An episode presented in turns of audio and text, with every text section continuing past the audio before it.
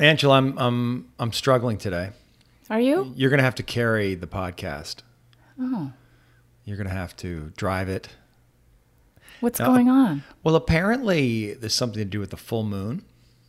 Yes. Uh huh. a friend of friend of mine on uh, Twitter tweeted out that a lot of her male friends, only male friends, she hasn't heard from any of her female friends, are struggling emotionally. There's just stuff is coming up, and she's uh, speculating that it's the full moon.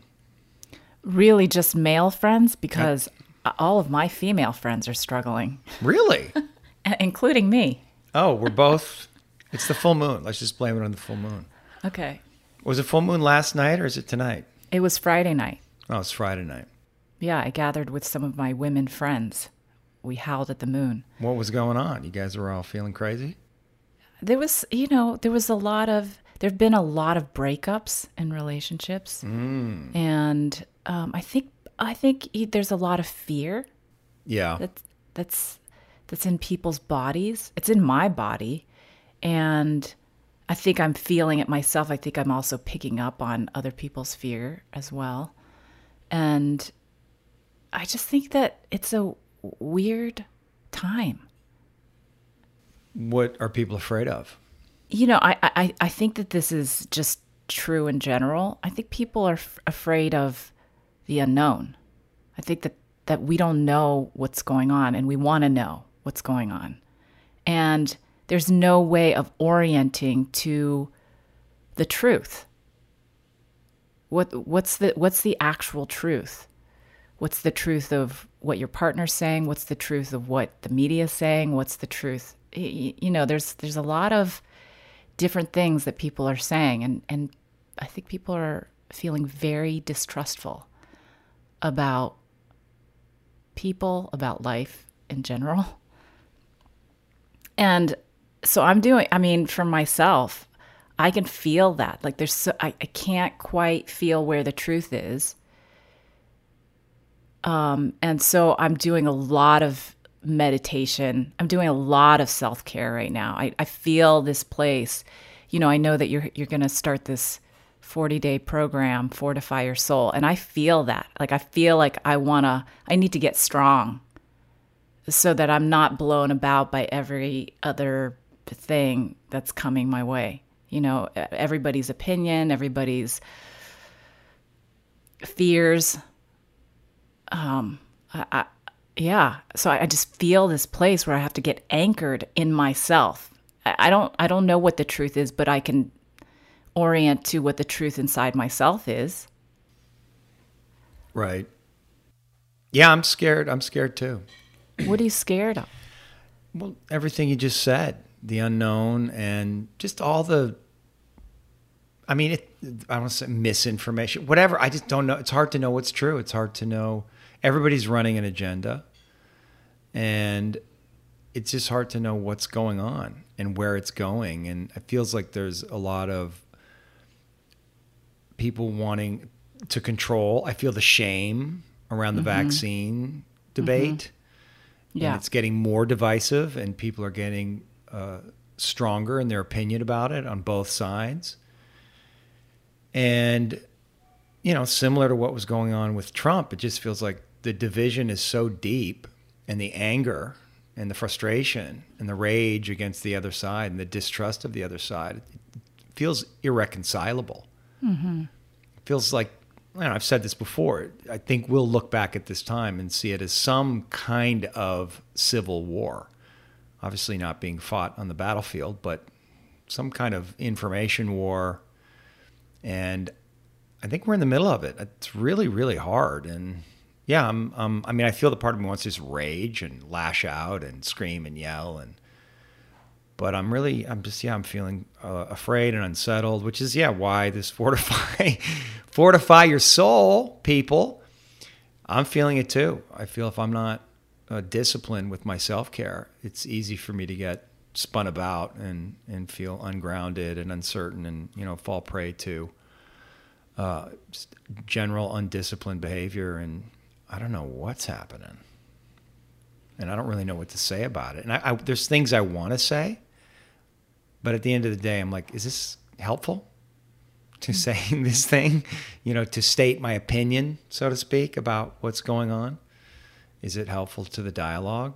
Somehow, I just think it's better to sit back and and be with myself and get right with myself. That the best thing that I can do to help is to be strong inside myself and get grounded and stay on point and on purpose and just live my life in the best way that I can. That's like the only thing I have control over. So that's the only thing I really should be doing and focusing on.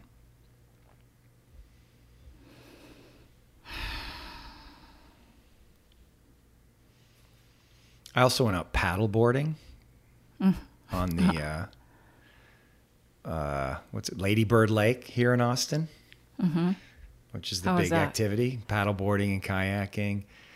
It was great. It was I was confused by paddle boarding. It's it was like you're standing up and there's no power when you like I, it doesn't make any sense to me. How's that fun?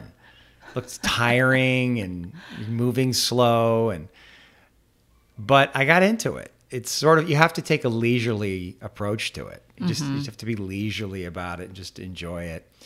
We went for four hours. We Wow. two, three and a half miles. We paddled from this one spot all the way to um, uh, this one area where everybody was kind of gathered, Barton Springs. And then we paddled back, and uh, Bruce Brown, David Daniels' brother, came in from Dallas for the weekend. So we had a great time. And, you know, having somebody come to visit is always an excuse to do activities like that. So I got out there. But I, of course, I got sunburned. And uh, I, I think I had like a mild heat stroke because I just got home and I was a wreck, and he was too. So I think that's also part of it. Just got crushed by the sun. I mean, I put a little bit of sunscreen on, but it was four hours out there. It was pretty intense on the water. Wow. Hmm. But it's fun. I got a real feel f- for Austin, and another activity in Austin. So I'm getting the feel for this place. I'm really liking the city. I'm really enjoying it. The people are great. Everybody's friendly. Hmm. Everybody's open and everybody's beautiful and sexy hmm. and alive and it's it's there's a really good vibe here. Hmm. And it's nice to be a part of it. I went to that workout, that Thursday morning workout, men's workout at the Onnit gym again that was really intense a hard hard workout but it was it was just great everybody's having a good time high-fiving screaming and yelling rah, doing man stuff and I mean, it's so interesting because, you know, I'm listening to you and you're you have friends over, you are working out with these guys, you're building community, you love Austin and and there's this underlying fear yeah that's happening.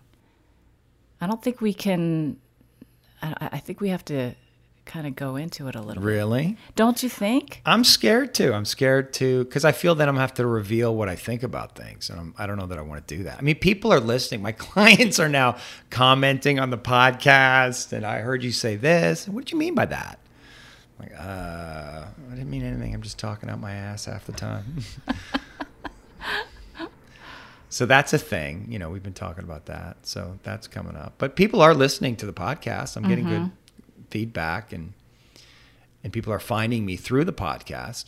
Well, and I think that one of the things that people are saying about the podcast is that we are going into our stuff, you know, in the same way that you know that they're they're relating to it, you know, like oh, it's good to see that you guys there's a way in which you guys process through this stuff in the same way that that that we do. And it's just good to see that process. So, I prefer when it's your stuff. yeah, I know. It's better when it's your stuff. I know you do. it seems that the the ones that that we do you well don't get published. Hey, hey. Okay, okay. Well, hey. All right. Well, we can get into me. Let's. Okay, go ahead. Let's do a session for me. Help me out, Ange. Show the show the people out there how skilled a, facil- a facilitator you are. Heal me. Heal me. Tell me what's wrong with No me. Make me pressure. make me feel better, Angela. no, I feel fine. I, well, too much time on Twitter. It's the vaccine hmm. stuff. It's freaking me out. Yeah. I don't want to get the vaccine. Yeah. I just don't want to get the vaccine. That's enough. People, why? I don't want to. That's it. I don't want to get the vaccine. I, I live my life by my intuition, by my gut, by my feelings. I always have, for better or for worse. And I've thought about it, I've meditated on it. There's just a no. There's just a no to the vaccine for me. I don't judge anyone getting the vaccine. I think the vaccine is more than likely safe, but we don't know enough about it. I, that's my general feeling. We're learning more about it every day. There's new information that comes out every day. And it's hard to keep up with it. And it's also hard to know what's true.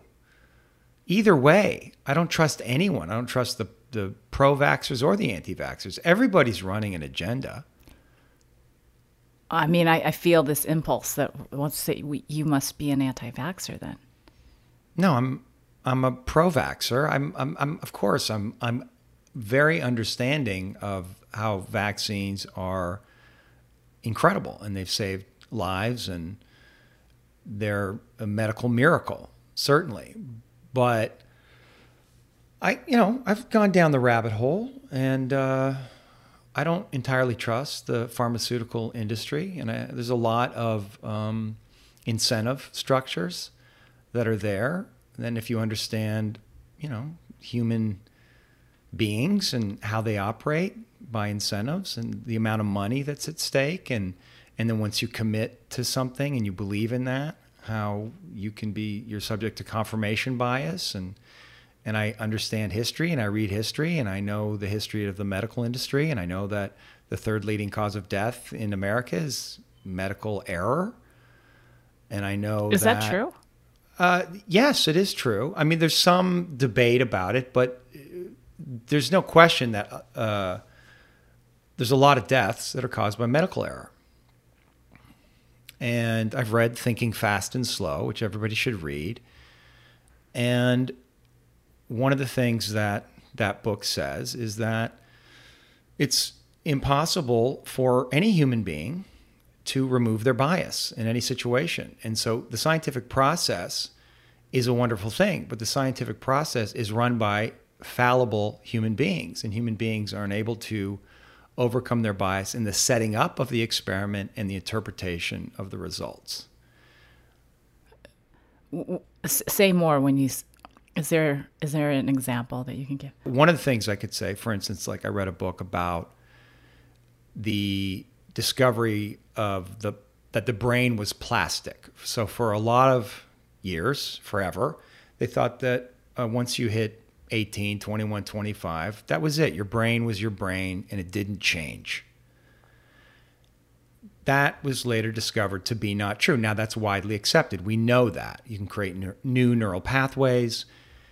And when that information started to come about, um, the man who was uh, doing the research, and it was very, very compelling research, was marginalized, was shamed, was derided. His research was, uh, he was told that, you know, he was a, a quack, and he was annihilated by the scientific community. I mean, that's a fact, and that happens over and over again. I mean, uh, you know, Galileo went to jail.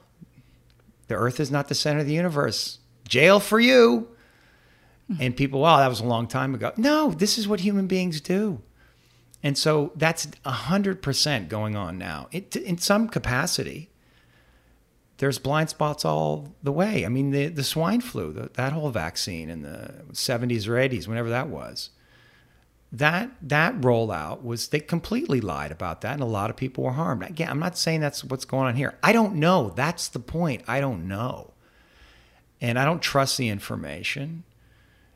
Uh, i'm not saying people have bad intentions necessarily i think people have good intentions but i also think people are not in touch with the the darker aspects of their motivations. That all of us are motivated by you know greed and status to different degrees and we get attached to an idea and once we become attached to it it's very hard to distance ourselves from it. I mean if all of a sudden, I mean, there's, there's these three three mathematicians came out and they did the math on the theory of evolution, and like it doesn't add up. Like if you do the math, and I, yeah, again, I don't, ex- I, I can't explain exactly what this means, but I watched the whole interview with these guys, and they were saying when you do the math, it, it doesn't make sense. It doesn't add up, and they were just completely annihilated for this. Now I don't know. I don't know. I'm not a scientist. I don't have that kind of mind but they were very compelling to me and they didn't seem to have any bad intentions they were just like we did the research this is what we came up with now if you're a person who base a scientist that base your whole life and your all your research is on the theory of evolution. And then three guys come along and say you know what? That's that's all bullshit. That's that's not true. Of course you're going to resist it. What are you just going to give oh my life's work. Everything everything that i thought i knew was wrong. I'm just going to instantly give that up. My whole career, everything I've been teaching, my livelihood, I'm just going to give that over. Human beings don't do that. So if we do find out information about this vaccine that it's not as effective or maybe it does cause harm, I'm very skeptical that uh, the powers that be are going to suddenly turn on a dime and say, oh, you know what, we were wrong. This vaccine is a problem and we need to pull it off the market and, and do whatever they have to do to make it right. I'm, I'm skeptical of that because that's not what's happened in history. When we make mistakes, we just kind of move on. People just move on. And I also know, based on history, recent history, weapons of mass destruction, and just the general idea of the fog of war, the concept of the fog of war, and we're in a some kind of war, we're in some kind of highly charged emotional event, a crisis that human beings don't have an, the ability to see things as they are. We just simply do not. And so, what I'm certain of, based on history and my own understanding of human psychology, is that it's 100% that we are not seeing what's going on clearly. And we're drawing all kinds of false conclusions, and that time will show that eventually. And so to be skeptical of the messaging in real time, I think is actually the rational, I would say, argue, the scientific position. And so well, from that place, I'm just like, I'm just like, no, I don't want it. I'll take my chances. So I just want to ask do you believe that the vaccine is actually preventing people from getting COVID? It doesn't seem that way. But again, I don't know. There's, there's data coming out. I don't think we know enough yet. It seems to be preventing people from going to the hospital or having you know a serious bout of COVID. That seems to be the case, and I I believe that. But people are getting COVID with the vaccine. That's definitely happening. Are they getting it less than people who are unvaccinated? I, probably. Mm-hmm. But I've, you know, I just talked to somebody that had an adverse reaction to the vaccine. A, not a good adver, a very bad adverse reaction to the vaccine. So I'm hearing those stories, and I'm, I'm the media is not going to highlight those stories. Of course, they have an agenda. I mean, the media is run by big pharma. Sixty percent of the advertising in cable news is big pharma. Big pharma spends like 10 billion, 15 billion dollars a year in advertising. You're going to go against your advertisers? You're going to go on TV, Don Lemon, the people who are, you know, paying your salary, and start talking shit about vaccines or about the medical industry about the pharmaceutical in, uh, industry? Probably not. You're not incentivized to.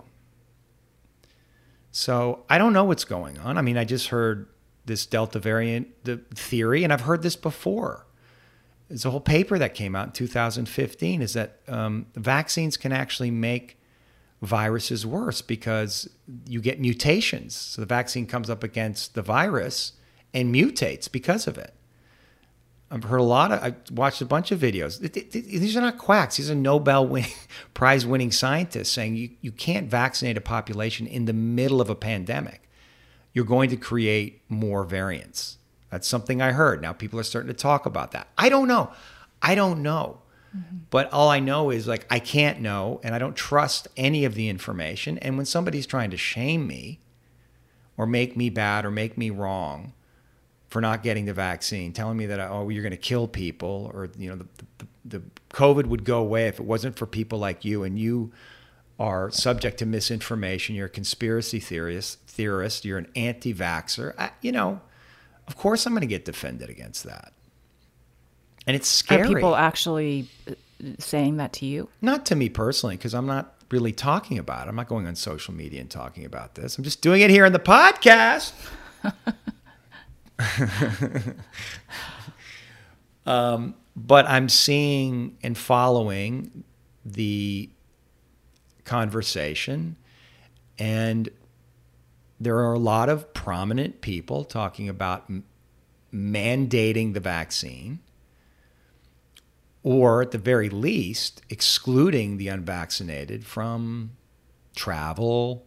Mm-hmm you know, going out in public that you're going to have to get this vaccine passport. Now, I don't know how they're going to do that, the vaccine passport, because there's no database in the United States, at least, where it shows who has the vaccine and who doesn't. So, how's anybody going to prove who had the vaccine? And people are just walking around with their cards. Well, you can. You can go get one of those cards. You can forge one of those easily, and there's people are, that are doing it. So I, it's impossible to prove who got the vaccine and who didn't. So I, I don't know how the whole vaccine passport thing is going to work. And the other question is there again, I don't know if this is true. I'm reading this, but that people who've had COVID, they their antibodies are good and stronger than the vaccine and lasting longer than the vaccine. So shouldn't there be an exemption for people who've had COVID and recovered? Why do they need to get the vaccine? Should they be shamed? Like that's where it gets a little suspicious. And it feels like we're not allowed to have an honest conversation. You're just not allowed to say anything. You're not allowed to question it. And that's where I get and and that's where I get scared. The censorship. And it happened during Trump. I mean, I was gaslit for four or five years around Trump. And I, you know, there's people out there who think Trump said, literally said the words, drink bleach. He never said drink bleach. He never said anything like that. And yet the media and a lot of people, that's what they said he said, and they believe it. And there's other examples, but that to me is the most preposterous one if you actually look at it. But there are people that will look at the same clip that I look at and say, yeah, he just said drink bleach. I'm like, where does he say drink? Where does he say bleach? Like, that's obviously what he meant. And you're like, okay, you know, I don't know. That's not what I heard. And they think I'm crazy, and they're and I think they're crazy. And what do we do about that? Like, what do you do when you're that far out of connection? When your realities aren't merging at all, and you feel that each side is a threat to the other side. It just it's terrifying. Mm. It's terrifying. So I'm yeah, I'm scared.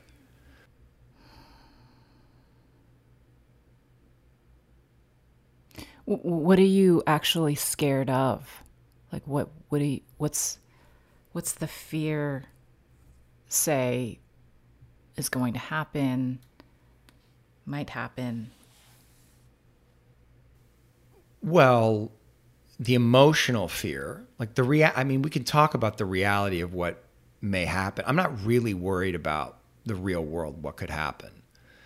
But I'm sure I'm getting triggered in some way. There's some part of my history that's being activated.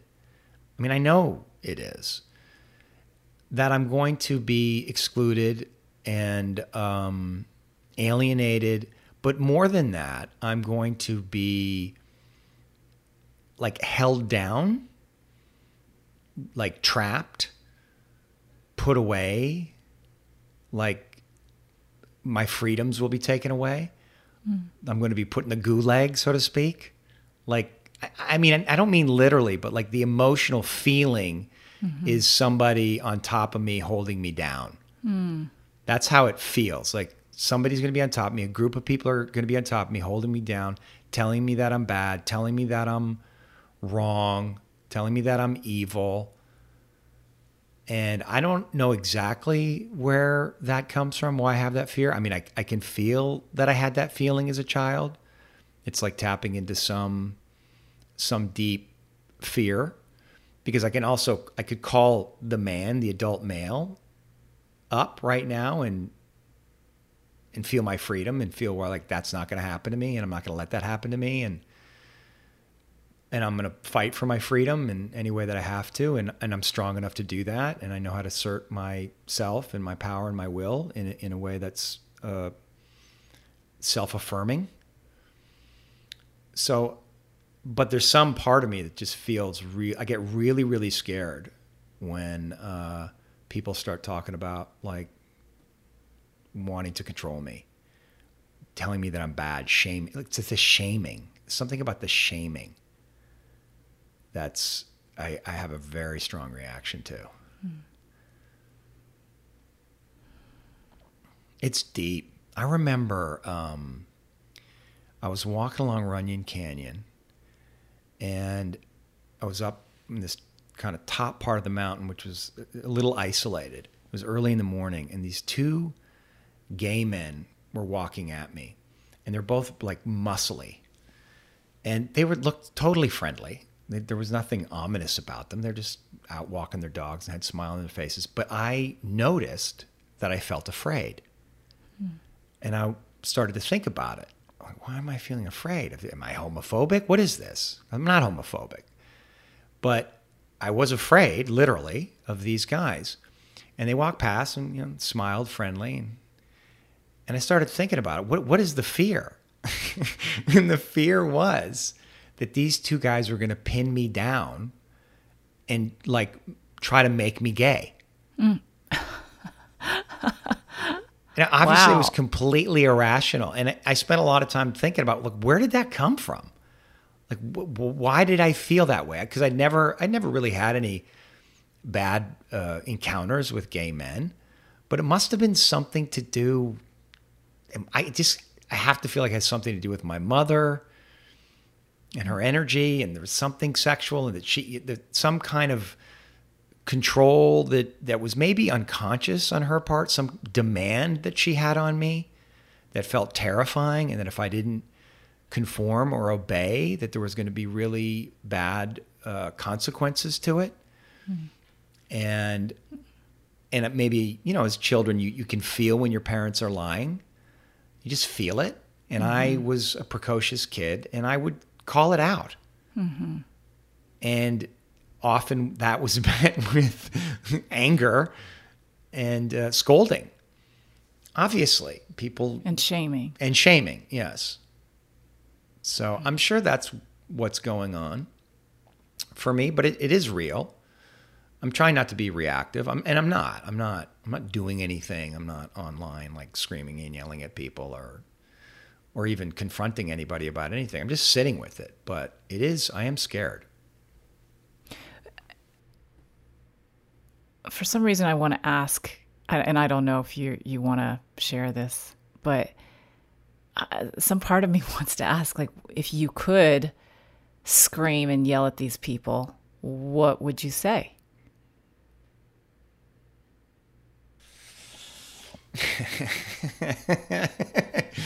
and I, am yeah, saying I'm, this. I'm trying to figure out like what distance I need to be from the mic. well, uh, and I, I just want to say too, um, just that you know maybe part of the fear is holding back this energy that wants to be expressed but maybe doesn't feel like it's allowed to and it's just it's a it's a part of you but it's not it's not the whole of you but it's you know as we talk about, it might be the lower self part of you. But it feels like this is the energy that it's like it, it wants to. Yeah, I'll fucking kill you. I'll kill you, motherfucker.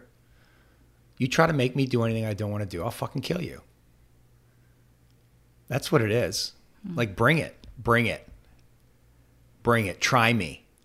How are you going to kill me? Any, any way that I can. I don't care. You try to take away my freedom. You try to take what's mine. You try to make me do something I don't want to do, I'll kill you. Are you going to shame me? Am I going to shame you? No. Yeah, what do you? How are you going to kill me? Are with, you going to actually with, with a gun? yes. I mean, if you're coming to my door with a fucking needle and want to hold me down and stick a needle in me, yeah, I'll fucking, you know, I'll do whatever I have to do. I'm not going to submit to that. I, well, understand, no, I understand. Just, just I understand. You know, that's not going to happen. But the fee, I'm just I'm talking about the feeling that I feel. Yeah, the lower Yeah. self part of me. Yeah, and I, like from this energy, I want to say no. I, I'm I'm not going to stick a needle in you. I'm just going to shame you. I'm going to uh, keep you out of certain places, Why? certain activities, Why? because I need to make sure that me and my family and my community are safe. Why don't you just stay away from me? I, I that this is how I'm staying away from you. But you're going to exclude me from society. You're gonna you're gonna you're gonna campaign to keep me out of malls and baseball games and airplanes. Yes. Yes, and that is the correct thing to do. I want to protect what's mine, just like you want to protect what's yours.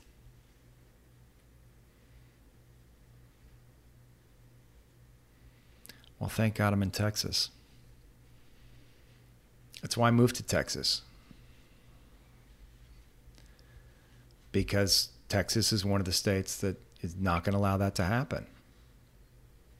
They've already passed laws against vaccine passports and excluding people in that way. It just feels wrong to me. I understand, I, and of course, when you say that, I understand. Hmm. I get that. What what do you understand? Your fear. Mm-hmm. It just makes me feel sad.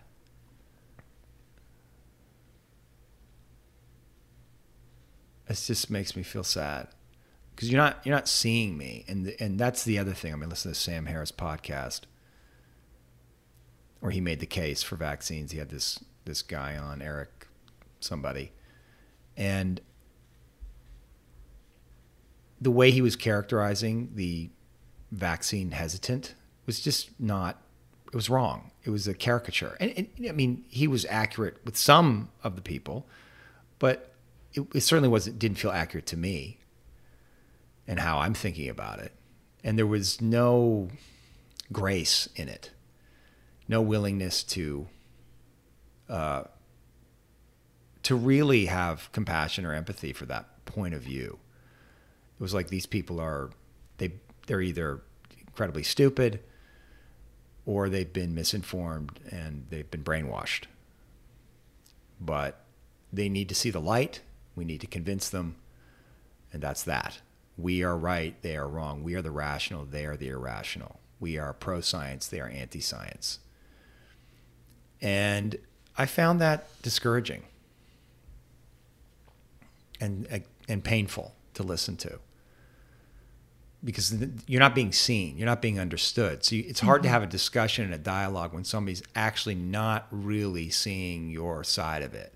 They just have no understanding of it. I understand your point of view. Like, I understand that you're afraid.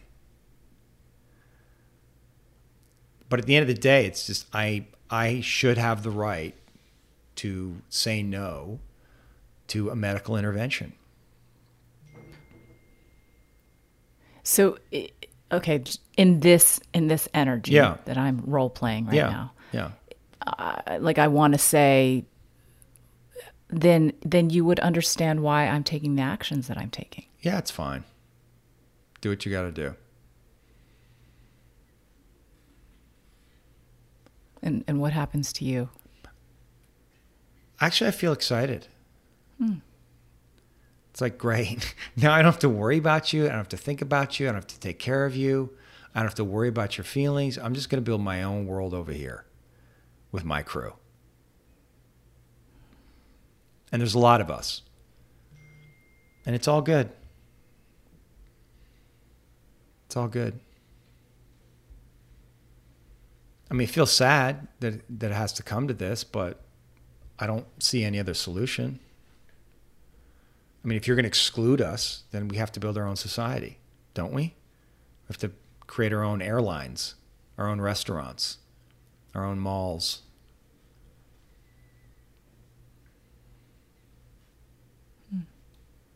Which uh, it's great.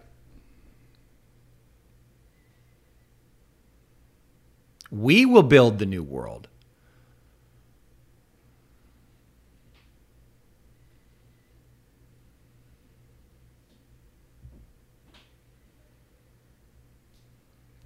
I feel like that's what's happening here in Texas. I feel like that that's the energy in Austin. I mean, it's more complicated th- than that, obviously. I think there's a range of uh, opinions here, and obviously Austin is a pretty liberal town in a lot of ways. But the mm-hmm. circles that I'm running in, you know, it was addressed. I mean, we had 70, 80 guys together, shirtless, maskless, sweating, breathing, hanging on each other, high fiving, doing the whole bit. And it was named. They, you know, if you and they said if you feel uncomfortable, you know, it's okay to wear a mask. Like it's okay, but everybody's going to make their choice here. If if you don't feel well, don't come. Please do us that. But it was just named, and then and everybody was okay, cool, and mm-hmm. we got on with it. There was no fear. And I told you this story when I was at a, in a ceremony in December last year. And it was a little small ayahuasca ceremony, and I hadn't sat in over a year.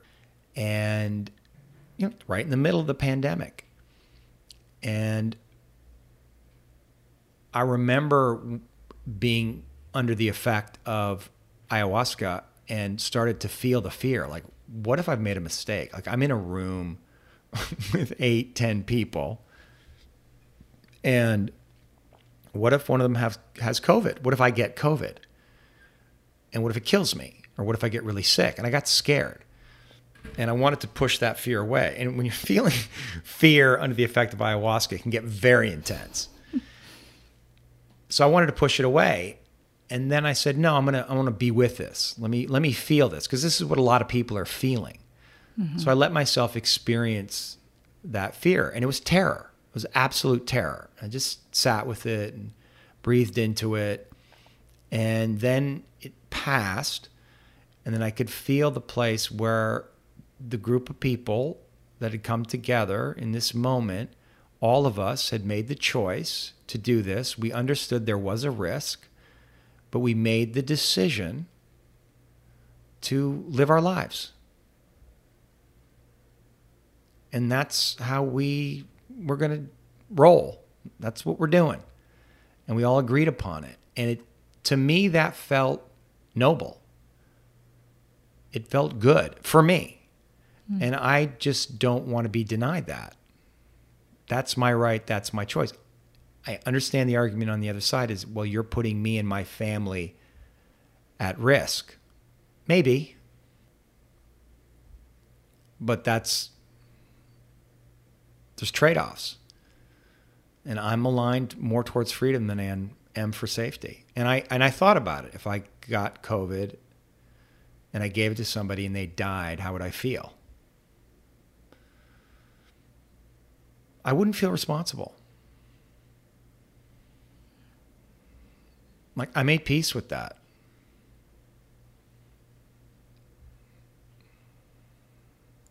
What what would you feel? Sad, but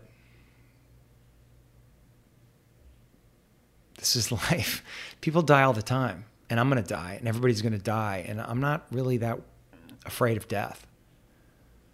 I don't believe that I'm going to actually die. That's my belief. It's just I'm going to transition into some other dimension of reality. Now, I know not everybody believes that, but that's what I believe.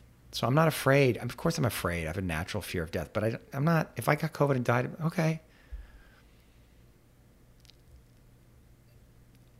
So I, you know, that's that's how I feel about it. Not everybody feels that way, but I don't. I don't know. I guess the question is, do I have to live by your rules because of your fear?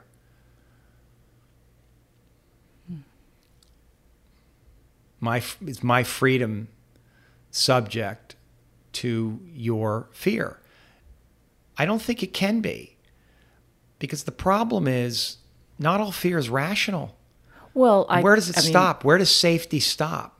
But in this place, like I want to say, I mean, you are making decisions based on your fear as well. If you you're afraid of getting the vaccine, that has an imp- that's that's an implication on, on. I'm not afraid of it. I just don't want it. I'm not afraid of the vaccine. I'm I'm afraid of a society, of a government that's going to force me to get it or exclude me if I don't want to get it. I'm not afraid of the actual vaccine. Hmm. I'm not afraid of COVID. I made that decision early on. I'm not going to be afraid of this disease. I'm going to be sensible. I mean, reasonably sensible. But I'm not going to be afraid of it.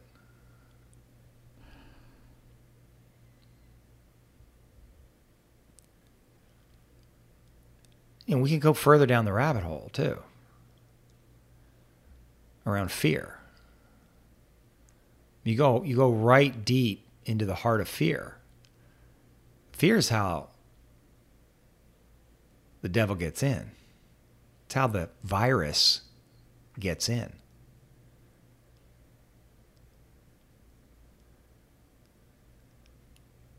I know what you mean, but say more. Well, I don't that's the other thing that's happening. I, I, I don't live in the 3D world anymore. Where do you live? I live with God, where everything is energy.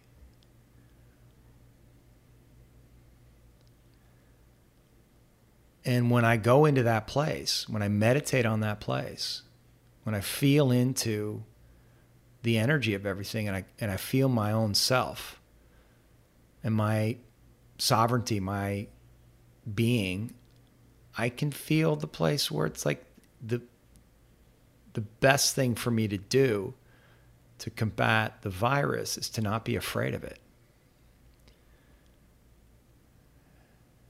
The fear will make me weak. That that's you know a biological medical fact. Fear makes your immune system weak. And there's just some way when I feel into all of it. I know this sounds woo woo. I don't give a fuck. This is how this is how I orient to life because I've had these experiences. I've seen it, I've felt it, I've lived it. I know the truth of it. And I can feel the energy. I feel the energy of the vaccine. It's just like I don't want it. And if I got it, I would handle it. My system would handle it. I'd clear it. Whatever that energy is, I would clear it. I'm not worried about that. It's not stronger than I am.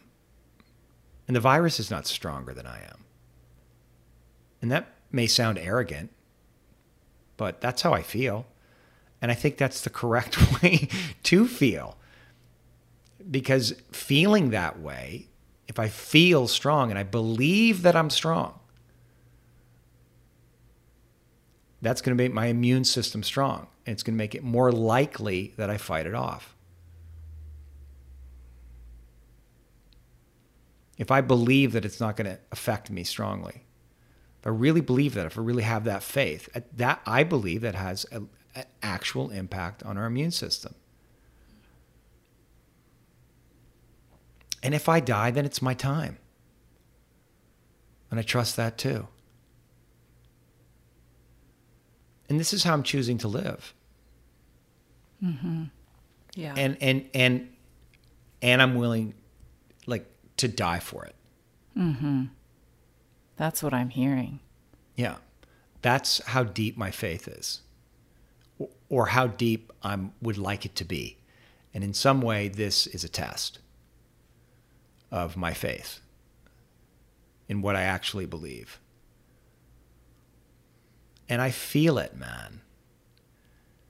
Yoshi. I feel it in the sweat lodge. I feel it in those ayahuasca ceremonies. I feel it in our workshops. I feel like there's a there's an intelligence at work, a technology maybe that is far greater than any vaccine or virus or anything that human beings can create. And that is the thing that I'm going to put my faith in, not science. Mm. How do you feel now? Well, I'm imagining people listening, judging, thinking I'm crazy, irresponsible. What am I going to do? I feel better having said it, so thank you for asking the question. I do feel better, Angela. You made me feel better. Do you see how good Angela is? You can find her at angelaai.com. Transformational Catalyst. Come to our workshop. You are the best. I mean, I want to say something, you know, just for myself, because I have my own mm, philosophy, beliefs, feelings around this this COVID vaccine the debate, the whole thing. And um I guess what I'm really coming to, it feels like what I keep coming to is and what helps me in terms of like not really going into I, I mean I, I've been in the fear, you know, and the terror of it. But I but what helps me come out is this idea that everything, everything that's happening right now, where everyone is, whichever side you're on, it's exactly the way it's supposed to be. Right. It's perfect. And what's perfect about it for me is that I can I get to choose where I want to stand regardless of what people are think of me if if they want to shame me or judge me or uh, they're scared of me or or they're inspired by me it doesn't really matter you know? That if i can stand with myself and with god you know or i mean i, I want to say like my my inner being you know in that place and just be with myself in that place then i'll have triumphed you know i'll this is what i'm here to do i'm here to be with myself. Right. And and I'm learning how to be with myself and be in connection with somebody who is completely the opposite, thinks completely the opposite of how I do. That's that's what I'm here to learn how to do. Learn I, I'm learning this. And it's not easy. You know, I have this ongoing thing that's happening you know, with my family. And it's hard. Yeah. But I think, you know, just from what I see, they, they have a very strong point of view. I have a very strong point of view. But underneath, I think this is true. And I, I think this is true for a lot of people, not everyone. But I think underneath, people want to stay connected somehow. They don't know how, but they want they want to be able to be in connection. They think that you have to think like them right or be like them in order to stay in connection. But what I'm trying to and what I think we're trying to teach and what we're we're learning for ourselves is that's not true. Mm-hmm. I don't. You don't have to think like me. You don't have to do what I'm doing. You don't have to feel how I'm feeling. You don't even have to feel you don't even know how I feel. But we can we can somehow still stay in connection. There is a way. There is a way.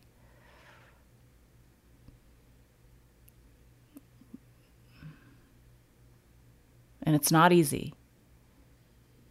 But we can, you know, we we can if if we're willing to keep our hearts open and to keep some kind of line of communication going, then I mean that's what I'm that's what I'm fighting for. With my family, with my friends, with you know whoever wants to engage in, with me in this way. How's it going?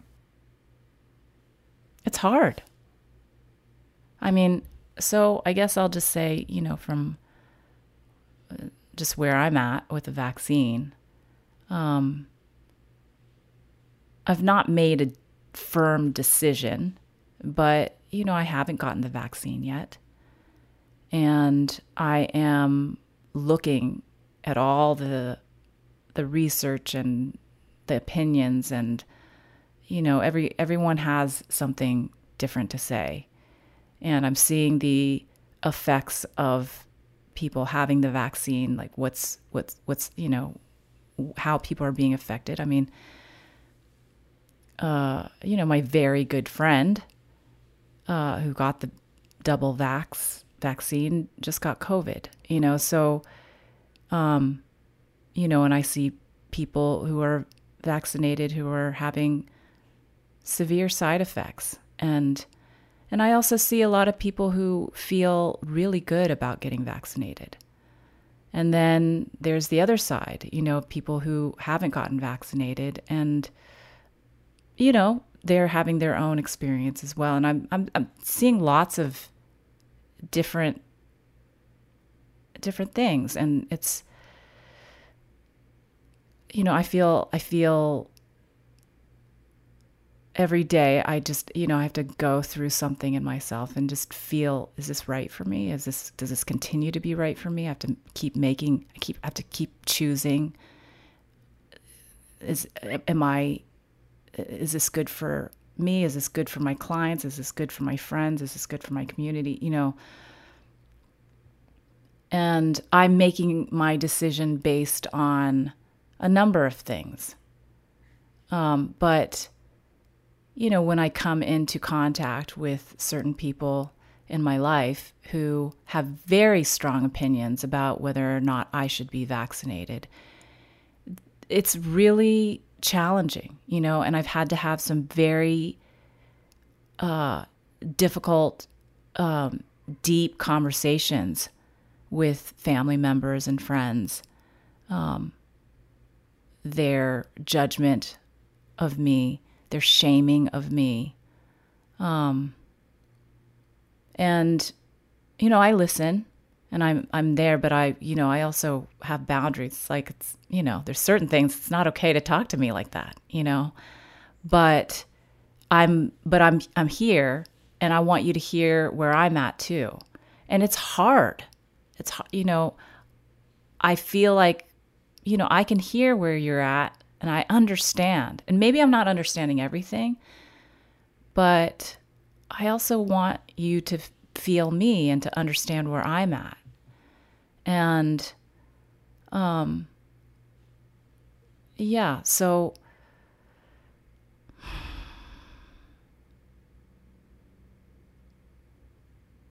you know i think that people in my family have a certain uh, they have a way of framing what i'm doing you know and it doesn't always feel good you know the way that they they categorize me and the way that they they you know they they make these assumptions about how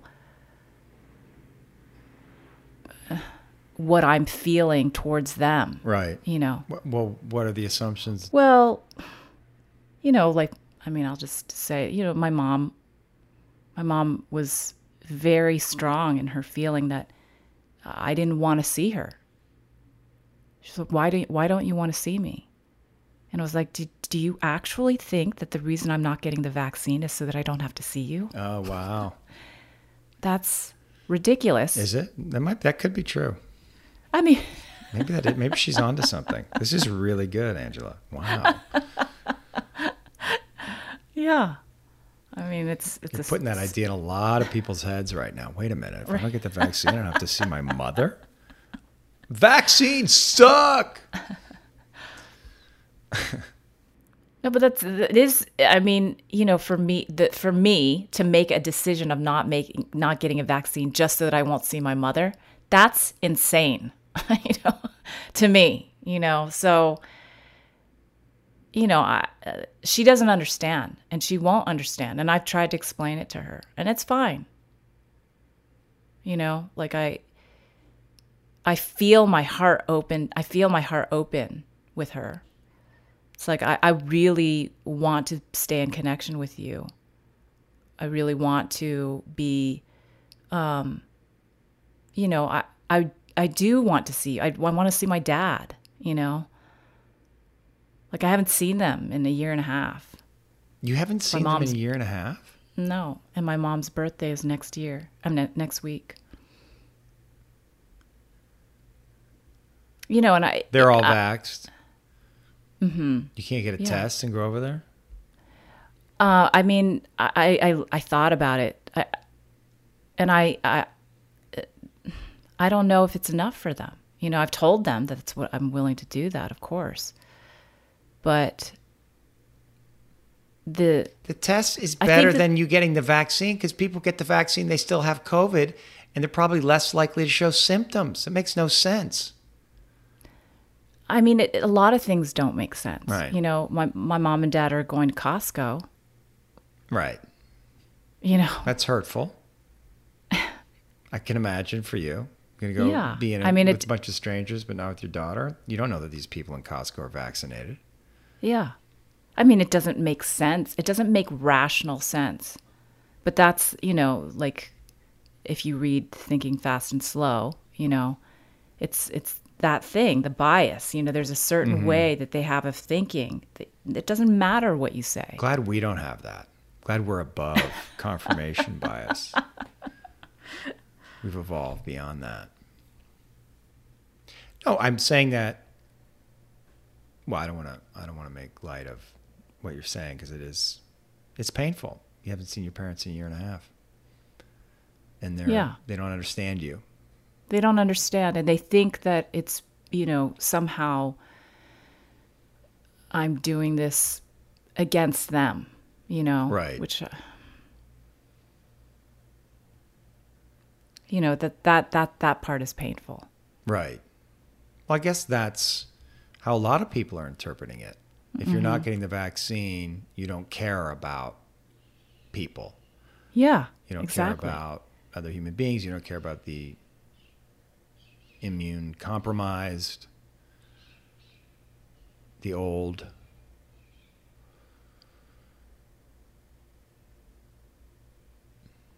I don't care. Most people, nobody care. This is the other fucking thing I want to say. I, I don't. I don't know.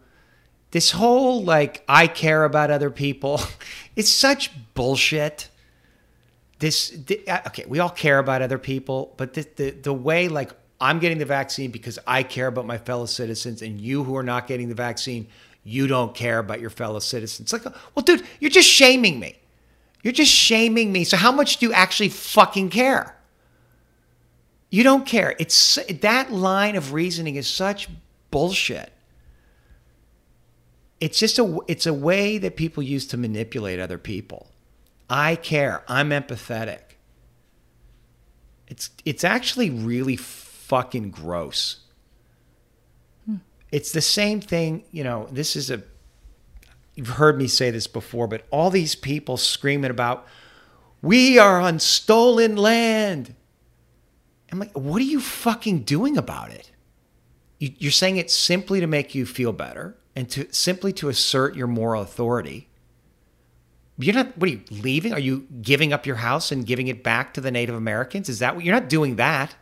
So, what are you actually doing? Why are you saying that? It, it's meaningless. It's, and it's actually, it's offensive and it's racist. You're, you're using their tragedy to assert your moral authority, to assert your, your virtue, to signal your virtue to other people. It's, I, I find that like reprehensible. And I know that it's unconscious. I know some part of them thinks they're doing something good. And and there is something good about acknowledging it. I get that. It's better than not acknowledging it. But it's the tone and the way that it's said. Mm-hmm. That's the problem. And obviously, this is close to my heart. And I talk to people, Native Americans, about this very thing. You don't think they see the bullshit in that? You don't think they feel condescended to by that?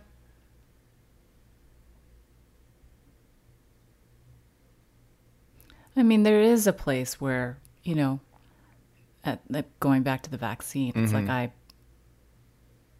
yeah, I do care more about myself than I do about you, what what you think I should do. Of course, everybody does. Everybody should. I don't know if that's true. If what's true, everybody should. No, just I, I think that there are people who really do care more about other people than they do about themselves. In a healthy way? Uh, maybe I, I would say I- most people, it's not healthy. I mean, you know, we could go into the whole collectivist society. You know, it's like Yeah. I'm going to do this for my family, for my culture, for my community. I mean, you know, I mean, my mom actually said she wasn't planning to get the vaccine, but my sister was really adamant about it. Mm. And, you know, I'm, I'm it's like, you know, she, she, she made a choice to just, okay, I'm going to just go do the thing that my family wants me to do. And so she doesn't understand why I would not do the same. Well, part of it is a is personality type. We talked about this with Jana. What's the trait? Agreeableness. Yeah, trait agreeableness. And certain people are they're very high in agreeableness, and so they're going to go along. It's innate in them. I don't have that trait. I score very, very low on agreeableness. I'm in the two percentile. so I can't help it, people. This is just who I am. It's how I am. It's beyond me. And so you need to accept me here. Uh, my intransigence, but I'm not motivated by intransigence. I'm not intransigent. I'm just, I'm just doing what I want to do. I don't think I'm being selfish. I could make the argument that, well, like you said, if you need all sides, well, then you need this. You need you need all sides, and I'm playing my part in this drama and it's necessary. That there's the, the, the argument that we're having, it's an argument that we've always had and will continue to have as a society. And I think a lot of people just feel it's got it's it's gone too far one way, and sometimes it goes too far the other way, and we have to balance. And, and I, I actually think I ebb and flow between both of those things. I'm not I'm not ideological in any way. Well, that's not true. I wouldn't say in any way, but I I go back and forth on issues, and if if new information came about, I I would change. My, I I would if I heard if all the information three years, four years from now, we got all this information about the vaccine. I really trust it, and I felt like there was no agenda, and there was it was open, and the debate was rational. Maybe I'd get the vaccine. That's not what's happening right now. Hmm. It's all become politicized. And so I'm just, it's like a radical Leibniz process, right? Go stand with who you feel resonance with, with who you support. You're turning off your rational mind in those moments, in these processes. You're just going where you're going. And sometimes you switch sides to feel what it's like to be on the other side. And that's what I'm doing. That's what I did with Trump. I just, I went over there.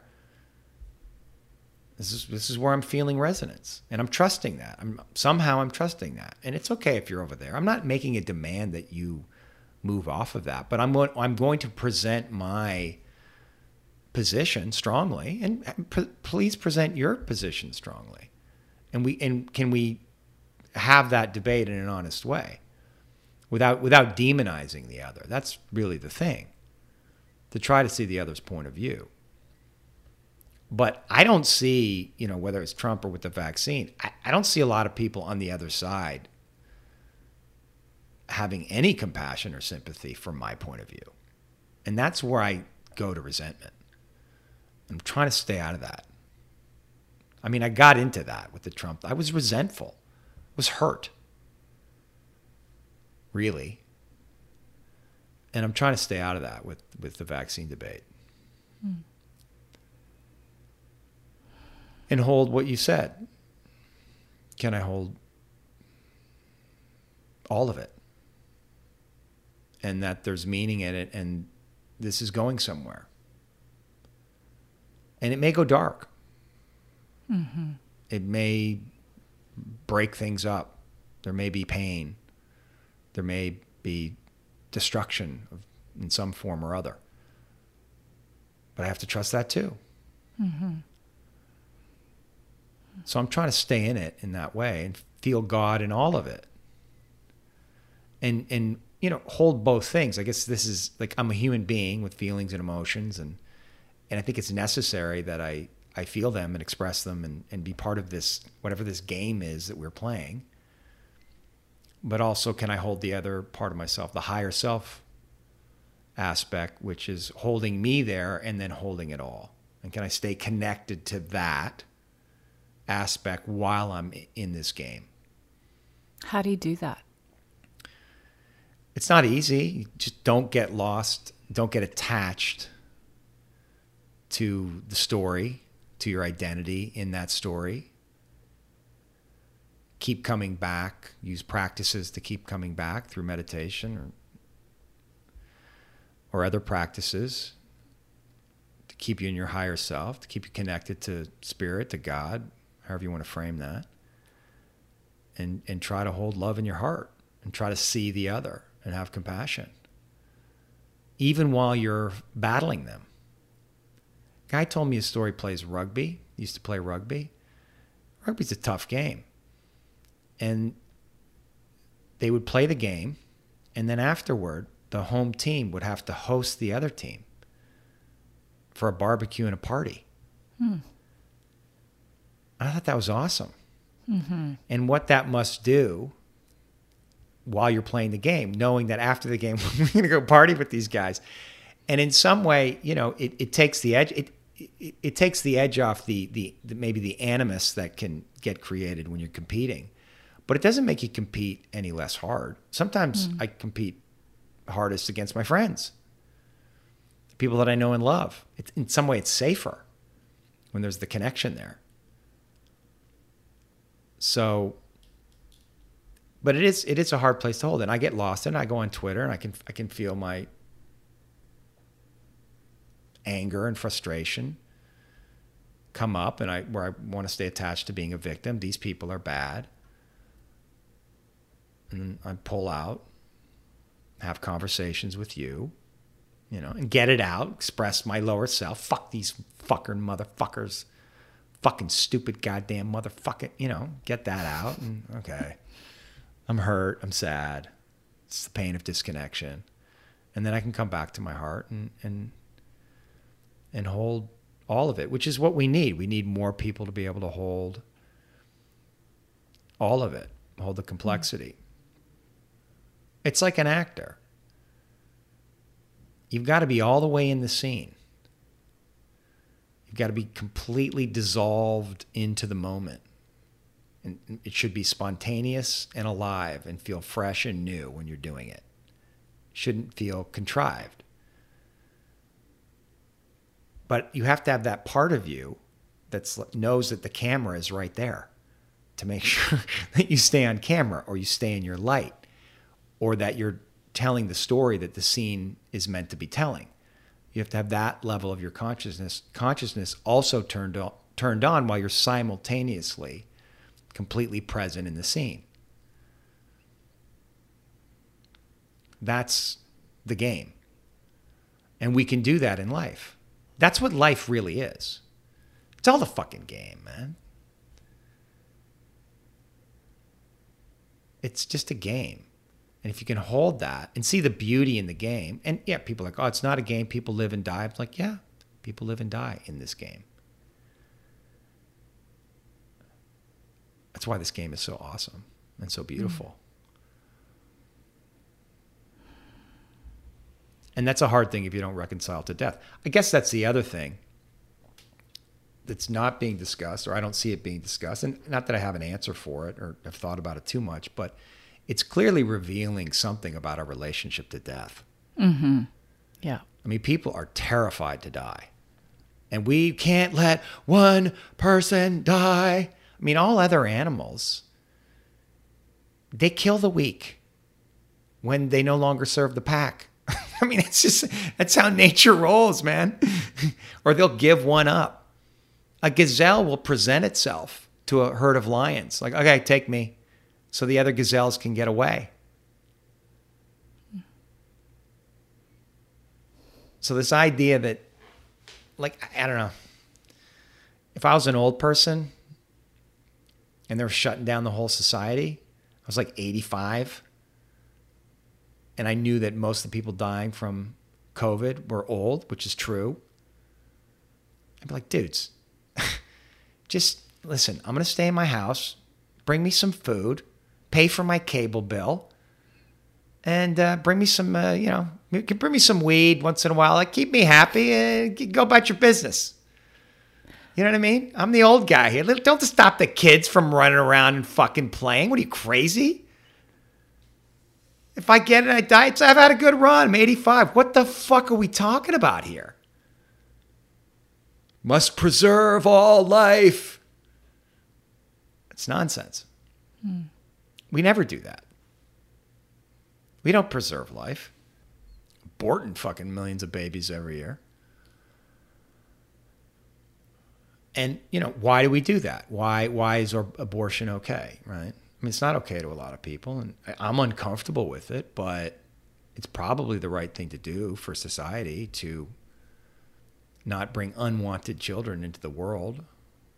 I, I get that argument, and I get that it's a woman's choice, but we make that choice. That is a life. That is a baby that we kill you can talk about it any way you want. It's a, you know, it's a zygote. It's just a clump of cells. That's just a fucking rationalization. It's life.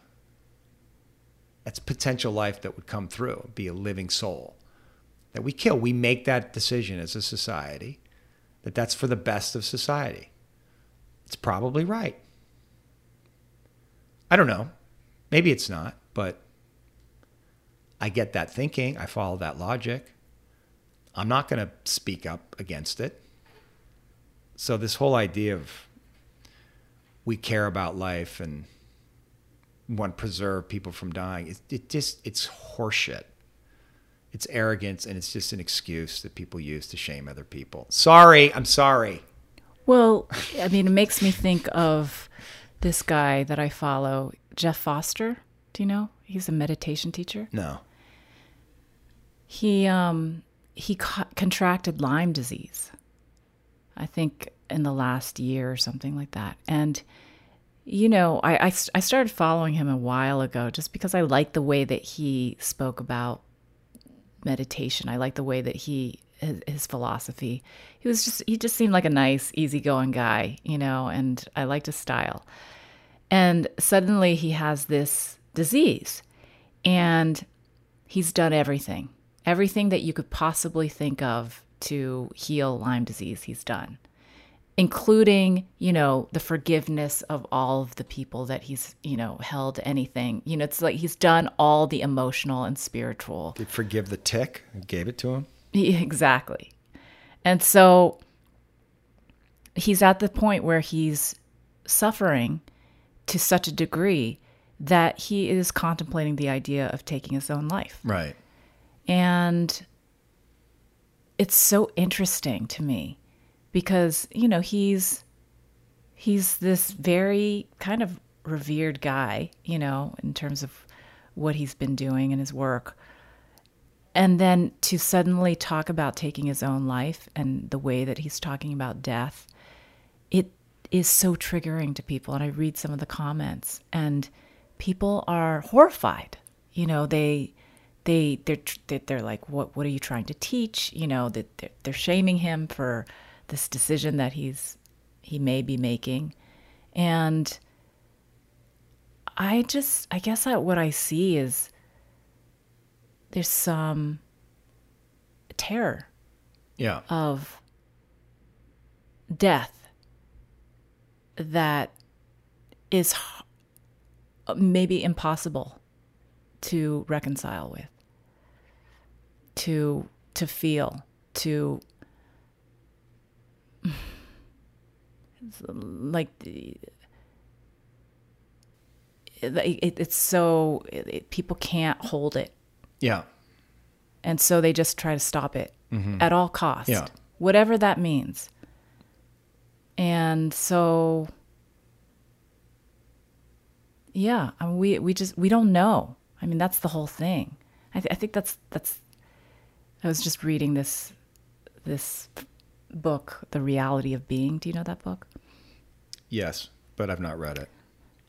Um, what she's talking about is is, you know, the whole point is for us. In order for us, like change is very hard. Change is hard for anyone, you know But the reason why change is so hard is because you have to be willing to go into the unknown.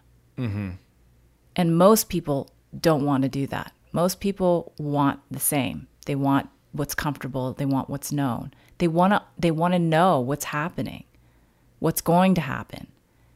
But in the place of true transformation, true evolution, you can't know. There's no way of knowing. Exactly. And and the point is to get comfortable with that. Just what, what what's what is what's coming, and I don't know.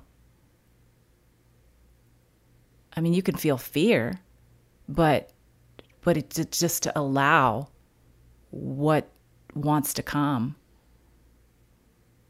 I mean, that's yeah, that's that's transformation. That's evolution. That's change. that's surrender. That's letting go. That's faith. It's trust.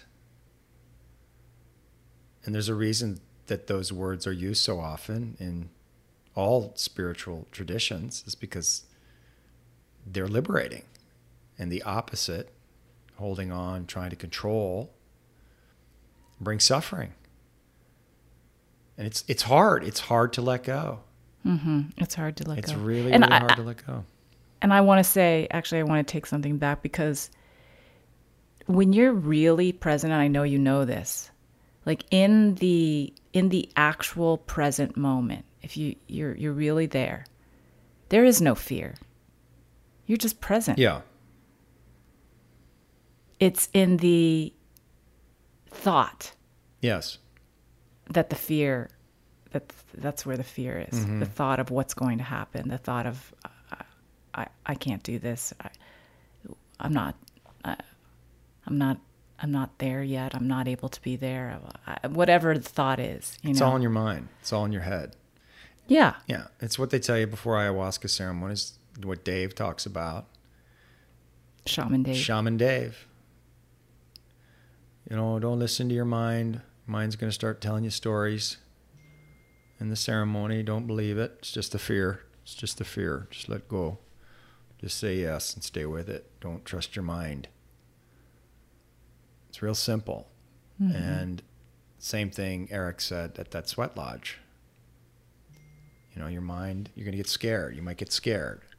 You know, it's going to get hot in here. It's packed and your mind is going to might it may start to panic just go to your heart just go to your heart hmm. and that's what happened for me packed in there like sardines just tight i've been telling the mm-hmm. story and it got so hot and i didn't know how hot it was going to get and i could feel the panic come i just wanted out terror it was terror hmm.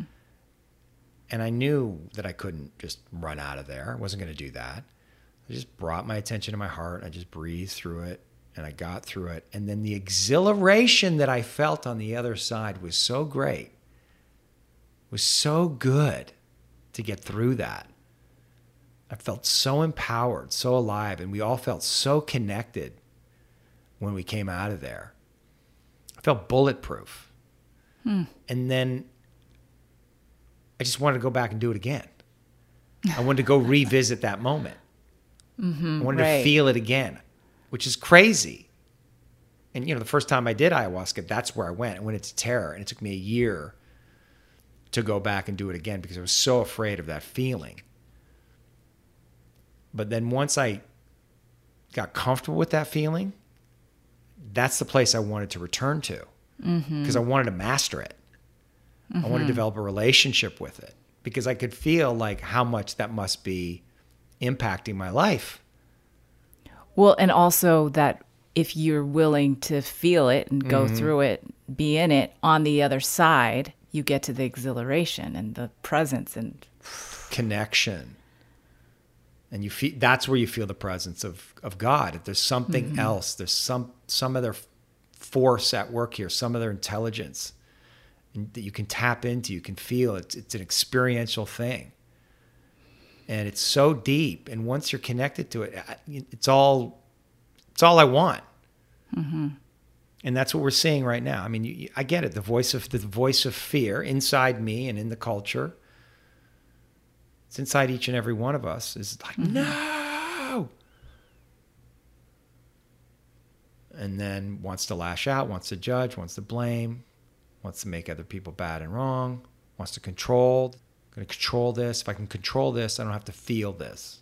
Mm-hmm. I don't have to mm-hmm. feel this fear and get this back under control. And that's, I think that's what's going on for a lot. Because the thing that's so shocking to me is how many incredibly, usually intelligent people, they, they are intelligent people, reasonable people, feel to me unreasonable. Now, I know they're saying the same thing about me, but man, when fear takes hold, and if you're in a position of power in the society, and you feel like you have your life under control, you feel like you know what the world is, you feel like you've brought order to your world through your work, through your family, through the civilization, and suddenly something comes along, like Trump, like COVID, that upsets that you want it to return to what you know. You want it to return to what feels safe to you. You're not going to give up everything that you know and say, you know what, here it is. I'm going to surrender um, to surrender to life, to what wants to happen. Let go of everything that I think I know. Realize that I don't know anything. Every identity I have, it's just an illusion. And just that's that's not something that's going to happen. And I see that happening in all of the legacy systems in our culture. They're holding on to what they know, what to what feels safe. Mm-hmm. And it's just a pattern that repeats. It's nothing new. It happens throughout history. But the revolution is coming. Every 250 years, they say there's a big revolution. It makes me think of, um, you know, I, am so into uh, human design and gene keys. Um, and in the gene keys, it talks about how if you are in the shadow of intolerance, mm-hmm. right, you will go directly into the shadow of reaction, mm. which is mm. Kind of what we're seeing right right now, right. so in the place where you you feel that in yourself anywhere where you have intolerance anywhere where you anywhere where you have intolerance you're gonna you're gonna have a reaction.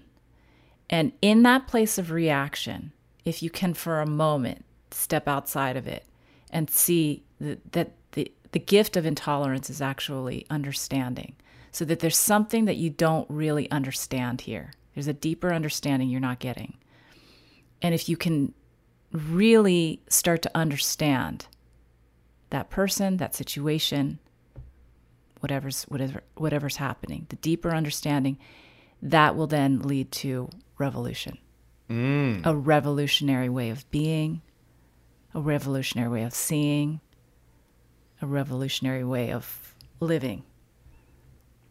So that feels that feels right to me. Like there's something that's happening where if we can get to a deeper understanding. We're, I think we're in reaction right now. We're in mm-hmm. the intolerance and reaction. Mm-hmm. But there's something we're not understanding here. There's a deeper understanding. And when we come to it, when we really come to it, that, that there will be a revolution. So come to our workshop November 18th to 24th. 21st. 21st, sorry. San Marcos, Texas the power and practice of deep feeling. You can have a vaccine or you cannot have a vaccine at this workshop. We won't. We won't. What are we going to do about that? I don't know. We haven't talked I about know. that. Fuck.